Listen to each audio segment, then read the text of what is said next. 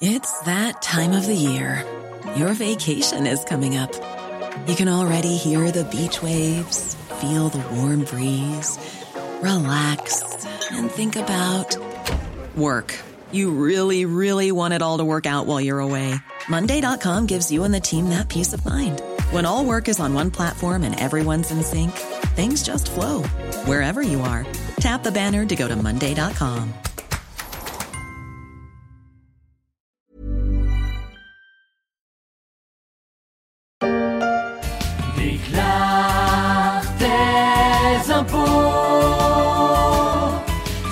Chier, mais faut le faire, c'est ballot. C'est la tannée annuelle, mais c'est vrai que maintenant qu'elle est pré-remplie, la déclaration d'impôt demande moins de temps pour le commun des contribuables. Le service de déclaration en ligne a ouvert la semaine dernière avec quelques nouveautés que vous pouvez découvrir sur le site des échos. L'impôt, faut le payer, du moins quand on y est assujetti. Et globalement, les Français ont toujours le sentiment d'en payer trop, sans pour autant en faire une chanson. Ma liberté de penser. Liberté de penser. Je suis Pierrick Fay, vous écoutez La Story, le podcast d'actualité des échos, un programme disponible sur toutes les applications de téléchargement et de streaming. Abonnez-vous pour ne manquer aucun épisode.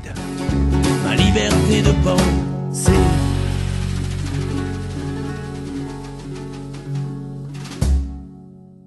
L'INSEE a publié hier matin sa première estimation des comptes nationaux 2022. Alors, ils sont très dégradés sans grande surprise. hein. C'est peut-être une information qui vous a échappé, mais en 2022, le déficit public a été moins élevé que prévu, à 4,7% du PIB contre 5% attendu. Pas de quoi parler de cagnotte, vu la physionomie des finances de l'État, dont le déficit atteint quand même 151 milliards. Mais si les comptes sont meilleurs que prévu, c'est d'abord parce que les rentrées fiscales ont été meilleures que prévu. 7 milliards de plus dans les caisses de l'État. Les bons résultats des entreprises, qu'elles soient du CAC 40 ou pas, ont aussi fait du bien au compte de la nation, avec un impôt sur les sociétés très dynamique.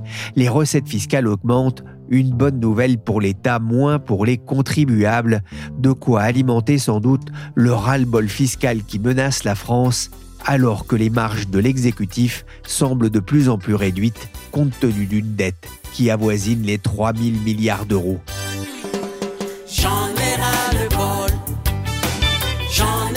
the boy. Bonjour Isabelle Coué. Bonjour Pierrick. Vous êtes journaliste au service France des échos. La campagne de déclaration de revenus a démarré il y a quelques jours. Vous avez commencé à, à remplir la vôtre, Isabelle? Non, non, non, pas encore. Je, je repousse le moment, mais bon, peut-être que je m'y mettrai après le podcast, on verra. C'est un petit peu comme tout le monde. hein. C'est vrai que c'est un temps fort dans l'année fiscale, dématérialisé pour quasiment tout le monde aujourd'hui. C'est une déclaration que les Français vont remplir en, en pleine grogne sociale entre la réforme des retraites et la hausse des prix. Comment le gouvernement aborde-t-il l'exercice? Visiblement, le, le gouvernement sent monter le ras-le-bol fiscal des classes moyennes. hein. Gabriel Attal, le ministre des Comptes publics, le martèle depuis des jours. Les contribuables ont le sentiment de payer pour les autres et de payer pour des services publics qui se dégradent. Donc c'est pour répondre à ce problème, et au passage hein, faire oublier la réforme des retraites, qu'il a concocté avec les services de Bercy une opération déminage baptisée En avoir pour mes impôts. Cette opération sera lancée à la fin du mois. Le ministre ira à la rencontre des Français et une plateforme sera accessible pour informer sur l'utilisation qui est faite des impôts. Combien coûte une gare TER, une année de lycée? Combien coûte un kilomètre de route? Des cas concrets seront présentés, nous dit le ministère. Et les centres d'impôts, les espaces France Service ou les préfectures seront aussi mis à contribution. hein. Ils publieront des informations sur les projets et les politiques publiques qui sont financés localement avec les recettes fiscales. L'impôt doit susciter l'adhésion, a affirmé Gabriel Attal. Le défi n'est pas mince. On va nous faire aimer les impôts bientôt. Alors c'est vrai que quand on reçoit sa feuille, justement avec combien on va payer chaque année, il y a une feuille. Généralement, elle part très vite à la poubelle, on la regarde pas trop, mais on vous explique effectivement euh, bah, comment euh, cet impôt sur le revenu va être dépensé. Il y a un déficit quand même d'explication dans le paiement des impôts, mais c'est aussi un peu ce que sous-entend cette opération, un déficit dans l'écoute des pouvoirs publics dans un pays considéré comme le champion du monde de la création de taxes. Ah oui, sans doute. Euh, depuis longtemps, la France hein, se distingue par sa capacité à lever l'impôt. Et c'est d'ailleurs ce qui a toujours été le point, fort de notre pays aux yeux des agences de notation. Donc il y a peut-être eu une forme de surdité. Mais le mouvement de protestation des Gilets jaunes hein, a changé la donne. Il a révélé un malaise profond, et c'était avant la flambée inflationniste. Sans cet épisode, le gouvernement n'aurait pas réduit de 5 milliards l'impôt sur le revenu des classes moyennes inférieures. Sans cet épisode, il n'aurait pas non plus stoppé la hausse de la taxe carbone qui est intégrée au prix du carburant. Donc cette crise a donné l'idée au gouvernement d'organiser un grand débat national. Et aujourd'hui, eh c'est un peu la même recette que Bercy veut appliquer. Consulter les Français, les inciter à s'exprimer et à faire des propositions qui pourront se retrouver dans le futur texte budgétaire. Ça veut dire qu'on pourra faire des propositions, là aussi, euh, soit de création de nouveaux impôts, soit de suppression d'impôts? Je pense qu'on est plutôt du côté de la suppression que de la création. Je l'ai dit, les Français ont le sentiment de payer des impôts pour des services publics qui ne sont parfois pas à la hauteur. Je le dis clairement, les impôts, c'est l'argent des Français.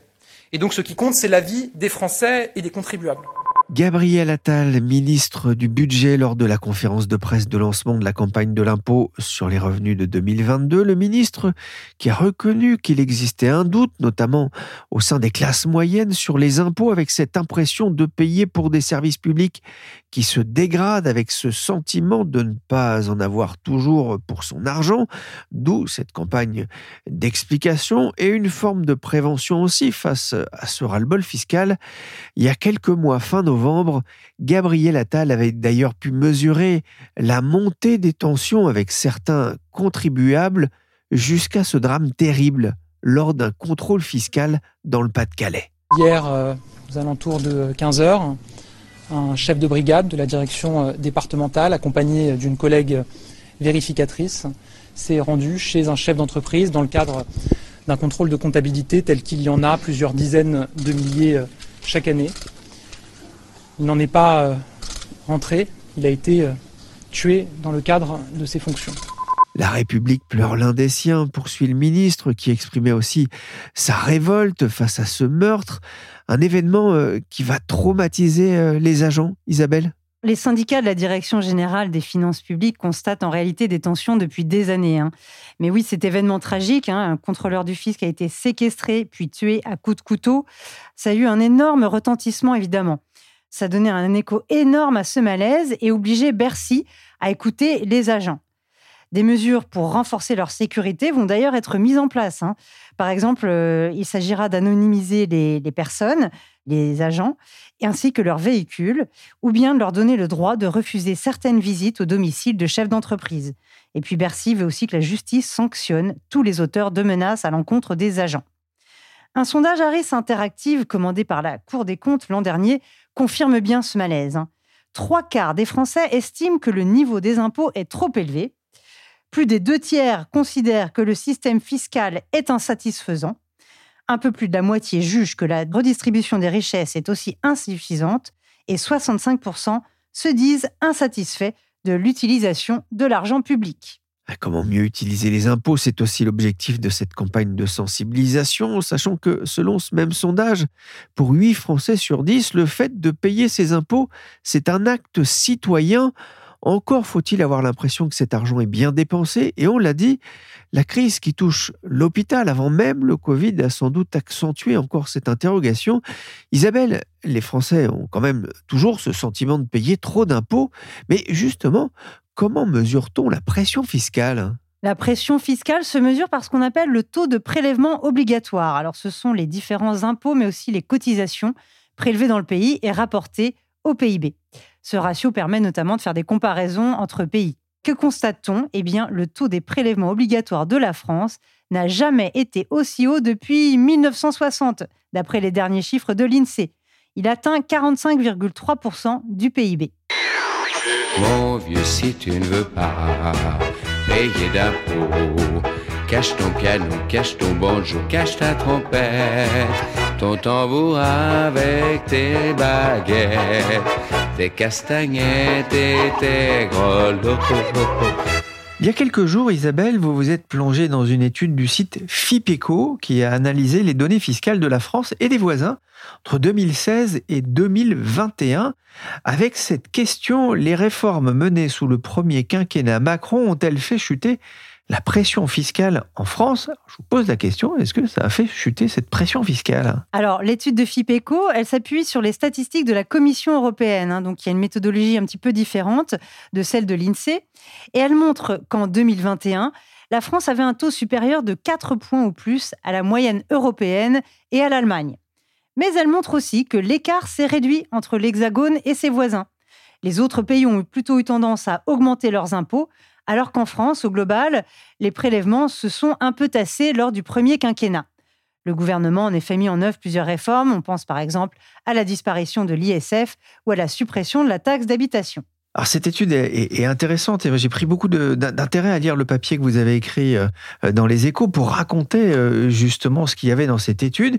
Une étude qui contredit quand même, en tout cas c'est mon impression, certaines idées reçues notamment sur la question de la taxation du capital en France, dont il est beaucoup question en ce moment. Oui, alors cela peut paraître contradictoire, hein, puisque malgré les réformes Macron, hein, très symboliques pour diminuer la fiscalité du capital, les prélèvements ont un peu augmenté entre 2016 et 2021.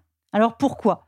Tout simplement parce que les recettes ont augmenté. Il faut bien avoir en tête hein, que même si les taux d'imposition diminuent, ce qui a été le cas avec l'instauration du prélèvement forfaitaire unique de 30% sur les revenus des placements financiers, L'assiette, elle, peut grossir. Et c'est exactement ce qui s'est passé.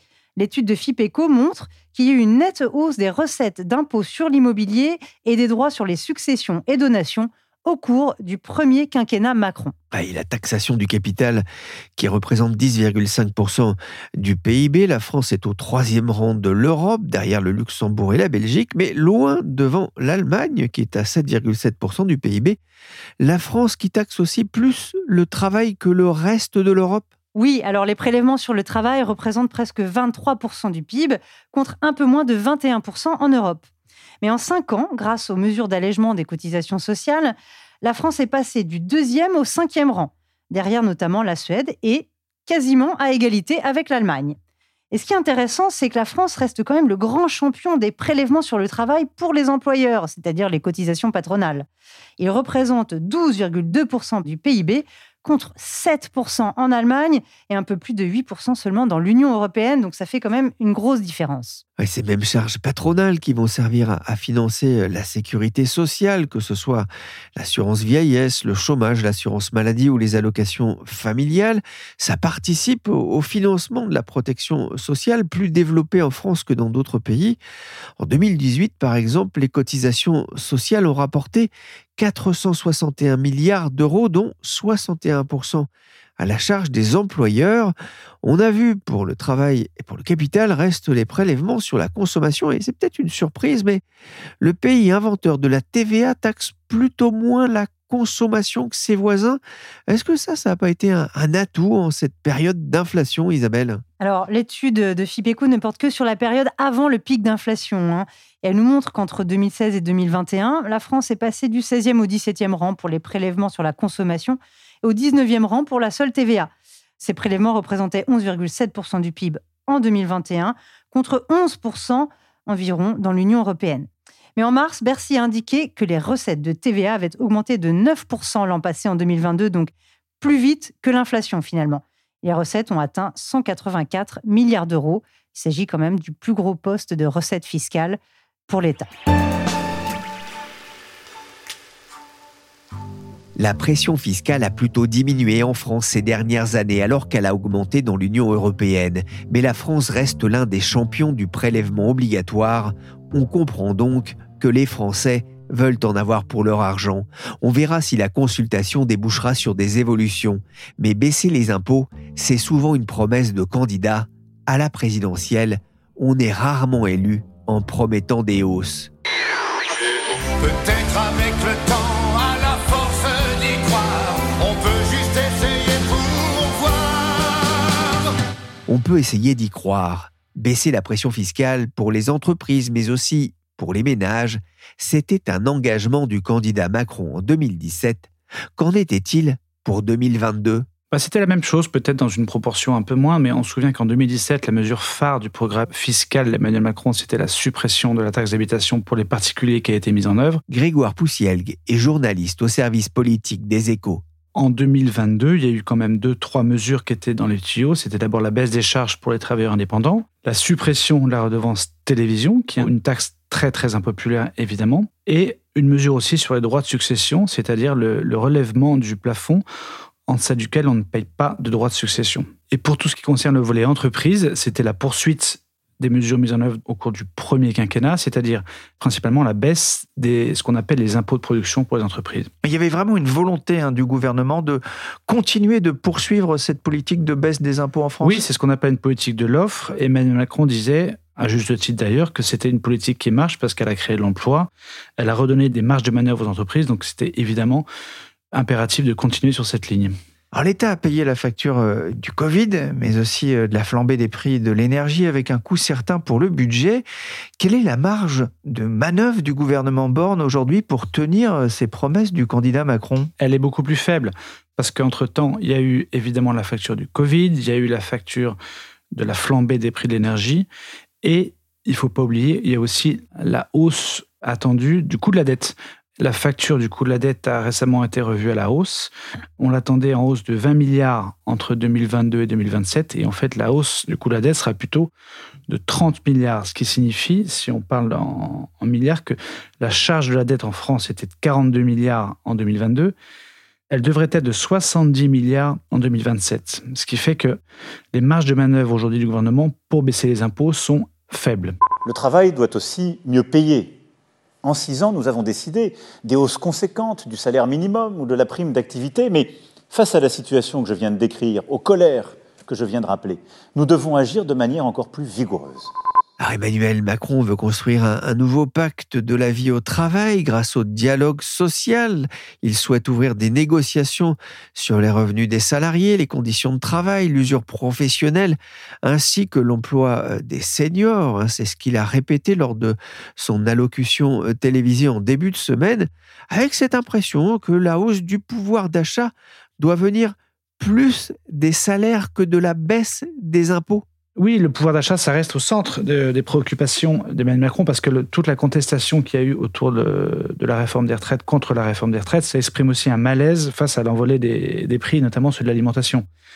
Après, de façon plus explicite, Emmanuel Macron, lundi soir, n'a pas évoqué une pause dans les baisses d'impôts parce que, un, tout n'est pas calé et deux, forcément, ce n'est pas très populaire. Et justement, quels sont les projets que l'État pourrait mettre en pause? Il y a deux grands projets, d'après nos, nos, informations, qui ont été évoqués par Elisabeth Borne récemment.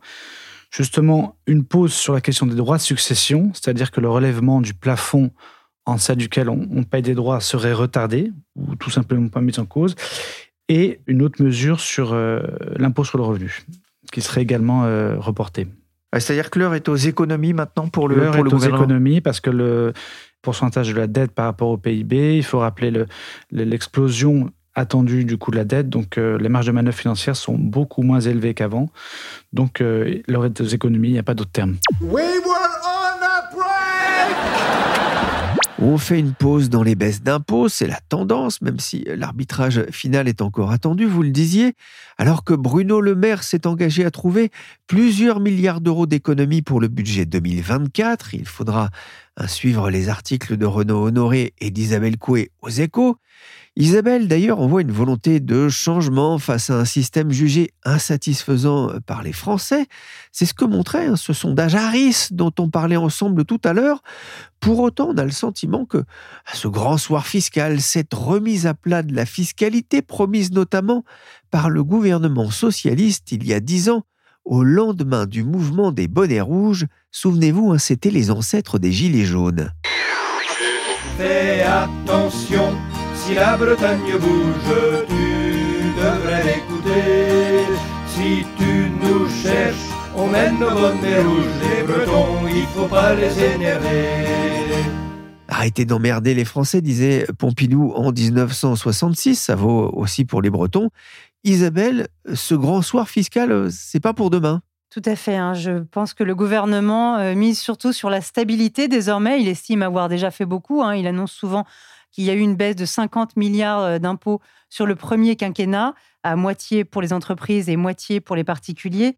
Et désormais, les marges à la baisse sont évidemment extrêmement réduites. Hein. Et puis, la peur de relever les impôts pour les plus riches, on la sent en permanence puisque euh, Bercy met tout le temps en avant l'argument de l'attractivité de la France, puisque globalement, on a un taux de prélèvement obligatoire qui reste quand même très élevé. Et donc, ce n'est pas euh, du tout dans les ambitions du gouvernement d'aller plus loin. Merci Isabelle Coué et Grégoire Poussielgue du service France des Échos. Cet épisode de la story a été réalisé par Willy Gann, chargé de production et d'édition Michel Varnet.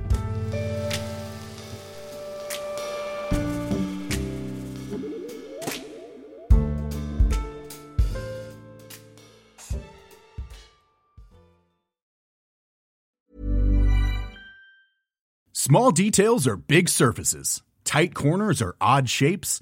Flat, rounded, textured, or tall. Whatever your next project, there's a spray paint pattern that's just right. Because Rust new Custom Spray 5 in 1 gives you control with five different spray patterns.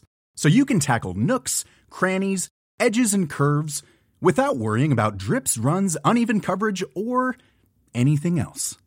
Custom Spray 5 in 1. Only from Rust Even when we're on a budget, we still deserve nice things. Quince is a place to scoop up stunning high end goods for 50 to 80% less than similar brands. They have buttery soft cashmere sweaters starting at $50, luxurious Italian leather bags, and so much more. Plus, Quince only works with factories that use safe, ethical, and responsible manufacturing. Get the high-end goods you'll love without the high price tag with Quince. Go to quince.com slash style for free shipping and 365-day returns.